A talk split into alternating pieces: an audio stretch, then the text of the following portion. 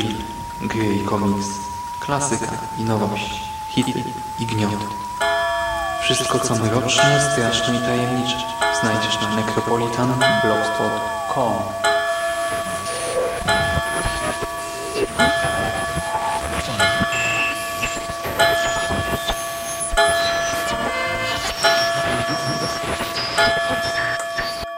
Witam w nawiedzonym podcaście.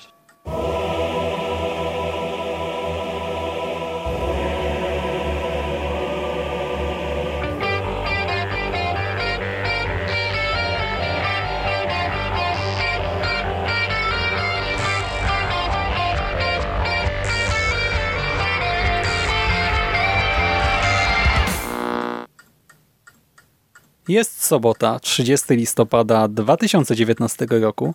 Słuchacie właśnie 266 nawiedzonego podcastu na blogu Necropolitan, a po tej stronie mikrofonu wita się z wami asystent wieszczej baby, czyli Szymas. To ja. Witam wszystkich. Zniechęcony lekturą dwóch pierwszych, znaczy nie, nie dwóch pierwszych, ale dwóch tomów przebudzonych legend Adama Święckiego, nie znalazłem w sobie dość samozaparcia, aby sięgnąć po tom czwarty. Znalazłem za to alternatywę. Alternatywę pod postacią Hexenbergu, czyli komiksu, o którym dzisiaj sobie porozmawiamy, któremu poświęcę dzisiejszy odcinek nawiedzonego podcastu. Hexenberg, Urszula Hamel, bo tak brzmi pełny tytuł, to debiutancki i póki co jedyny album komiksowy Artura Biernackiego.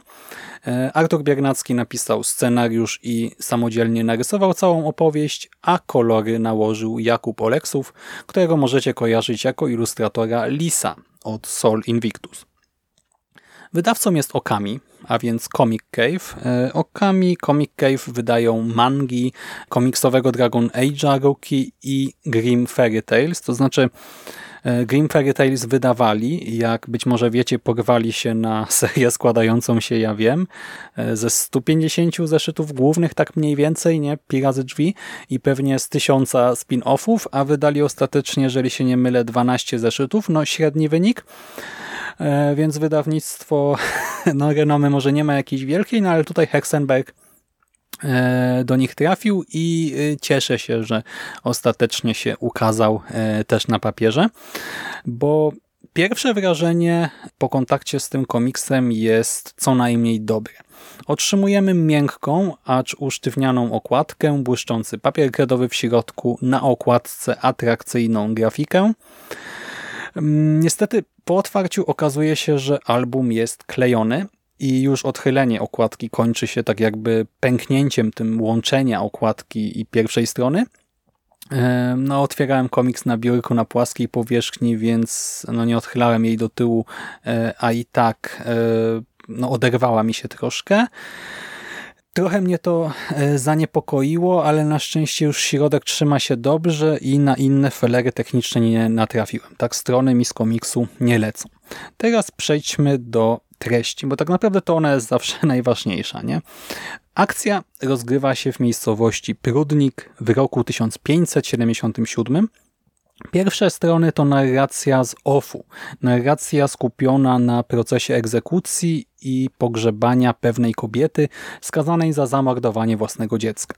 Wydarzenia poznajemy z perspektywy e, Kata.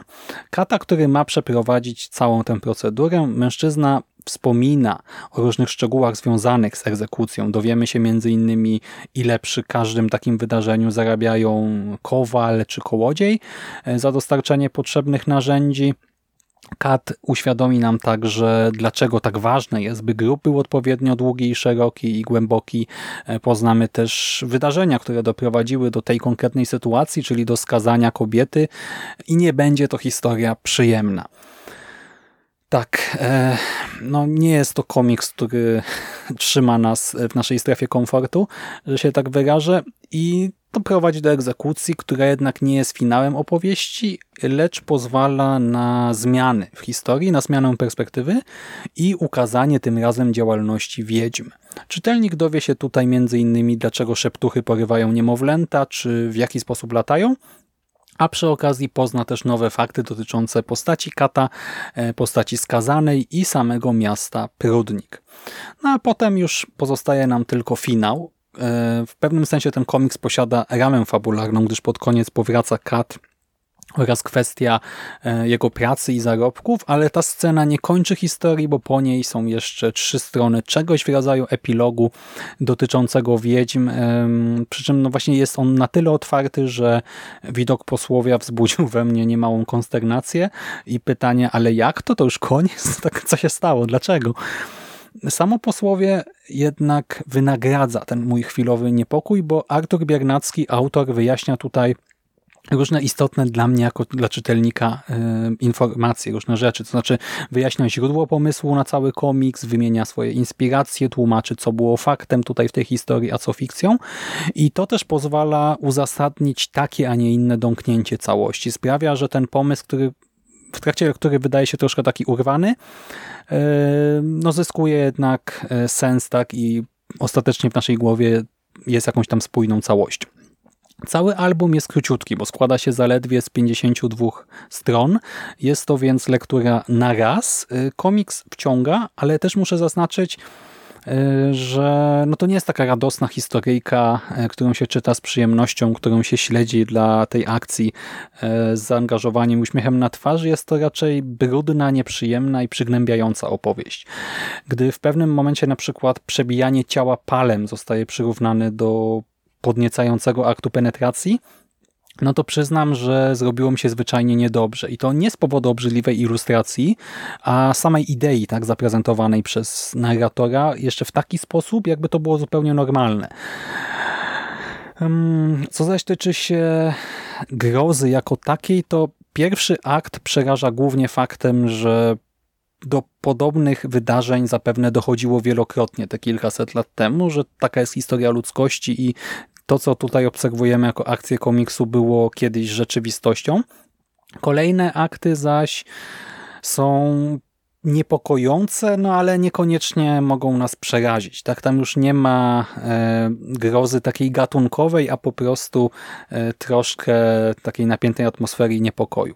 Cała historia zyskuje bardzo dużo dzięki wspomnianym wcześniej detalom, bo komiks przekazuje nam ciekawostki z epoki e, i wiedzę na temat ówczesnych wydarzeń, przepraszam, wydarzeń, wierzeń i zabobonów i to drugie jest akurat czasem pokazywane zbyt nachalnie i tak bardzo wprost, co odrobinę wybija czytelnika, utrudnia immersję, ale jednocześnie nie przesadzono. Tak? Y, to nie psuje radości z lektury, po prostu mm, no jest troszkę za bardzo na wierzchu. Y, zaś wspomniane detale widać nie tylko w samej opowieści, w tych szczegółach historii, ale też w oprawie graficznej, bo ilustracje odwzorowują tutaj architekturę, e, stroje i przedmioty z epoki i to buduje taki naprawdę fajny, spójny klimat. Dodatkowo cały komiks jest stylizowany na takie średniowieczne szkice, co tutaj też idealnie współgra z treścią. I wszystko utrzymane zostało w mocno ograniczonej kolorystyce. Czerń, biel i brąz dominują. Brąz jak z takiej trochę symulowanej sepi, znaczy jak ze starego papieru, o może tak to lepiej zabrzmi i ten efekt końcowy, e, który otrzymujemy jest naprawdę bardzo dobry tutaj od tej strony e, wizualnej. Więc jak słyszycie, e, Hexenberg okazał się pozytywnym zaskoczeniem a losy tytułowej Urszuli Hamel wciągnęły mnie na tyle, że żal było kończyć lekturę i że właśnie byłem zaskoczony, gdy się w końcu e, ta opowieść zakończyła. Dodatkowo też mogę powiedzieć, że no to jest idealny przykład przebudzonej legendy. Tak? To jest właśnie świetna mieszanka faktów, wierzeń i fikcji. Dodatkowo no, bardzo precyzyjnie zaprojektowana i zrealizowana. E, no co tu dużo mówić, Adam Święcki powinien się po prostu uczyć od Biernackiego bo w tej materii y, no nie dorasta mu do pięt niestety. Przepraszam za tak okrutną opinię, ale y, no to jest no ogromny przeskok tak jakościowy. To jest kanion między jednym a drugim komiksem. I mimo tego wszystkiego nie mogę polecić Hexenbergu bezwarunkowo, bo właśnie mój zachwyt pewnie bierze się w dużej mierze z porównania z kiepską konkurencją. No właśnie nie oszukujmy się, tak? Otrzymałem coś, na czym się totalnie zawiodłem, więc potem, e, no właśnie tak trochę nawet, znaczy do Hexenbergu usiadłem niby z czystą kartą, ale ta niechęć tak i trochę obaw jednak gdzieś tam e, to we mnie się działo.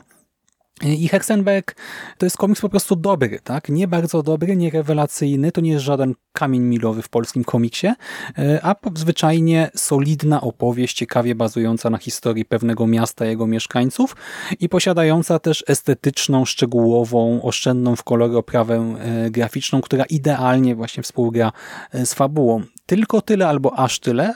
Decyzję już pozostawiam Wam.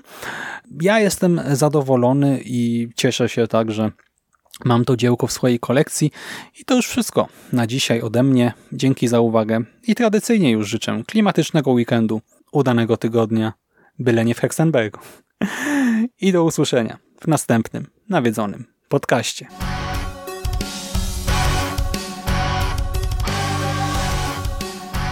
A już za tydzień w kolejnym nawiedzonym podcaście.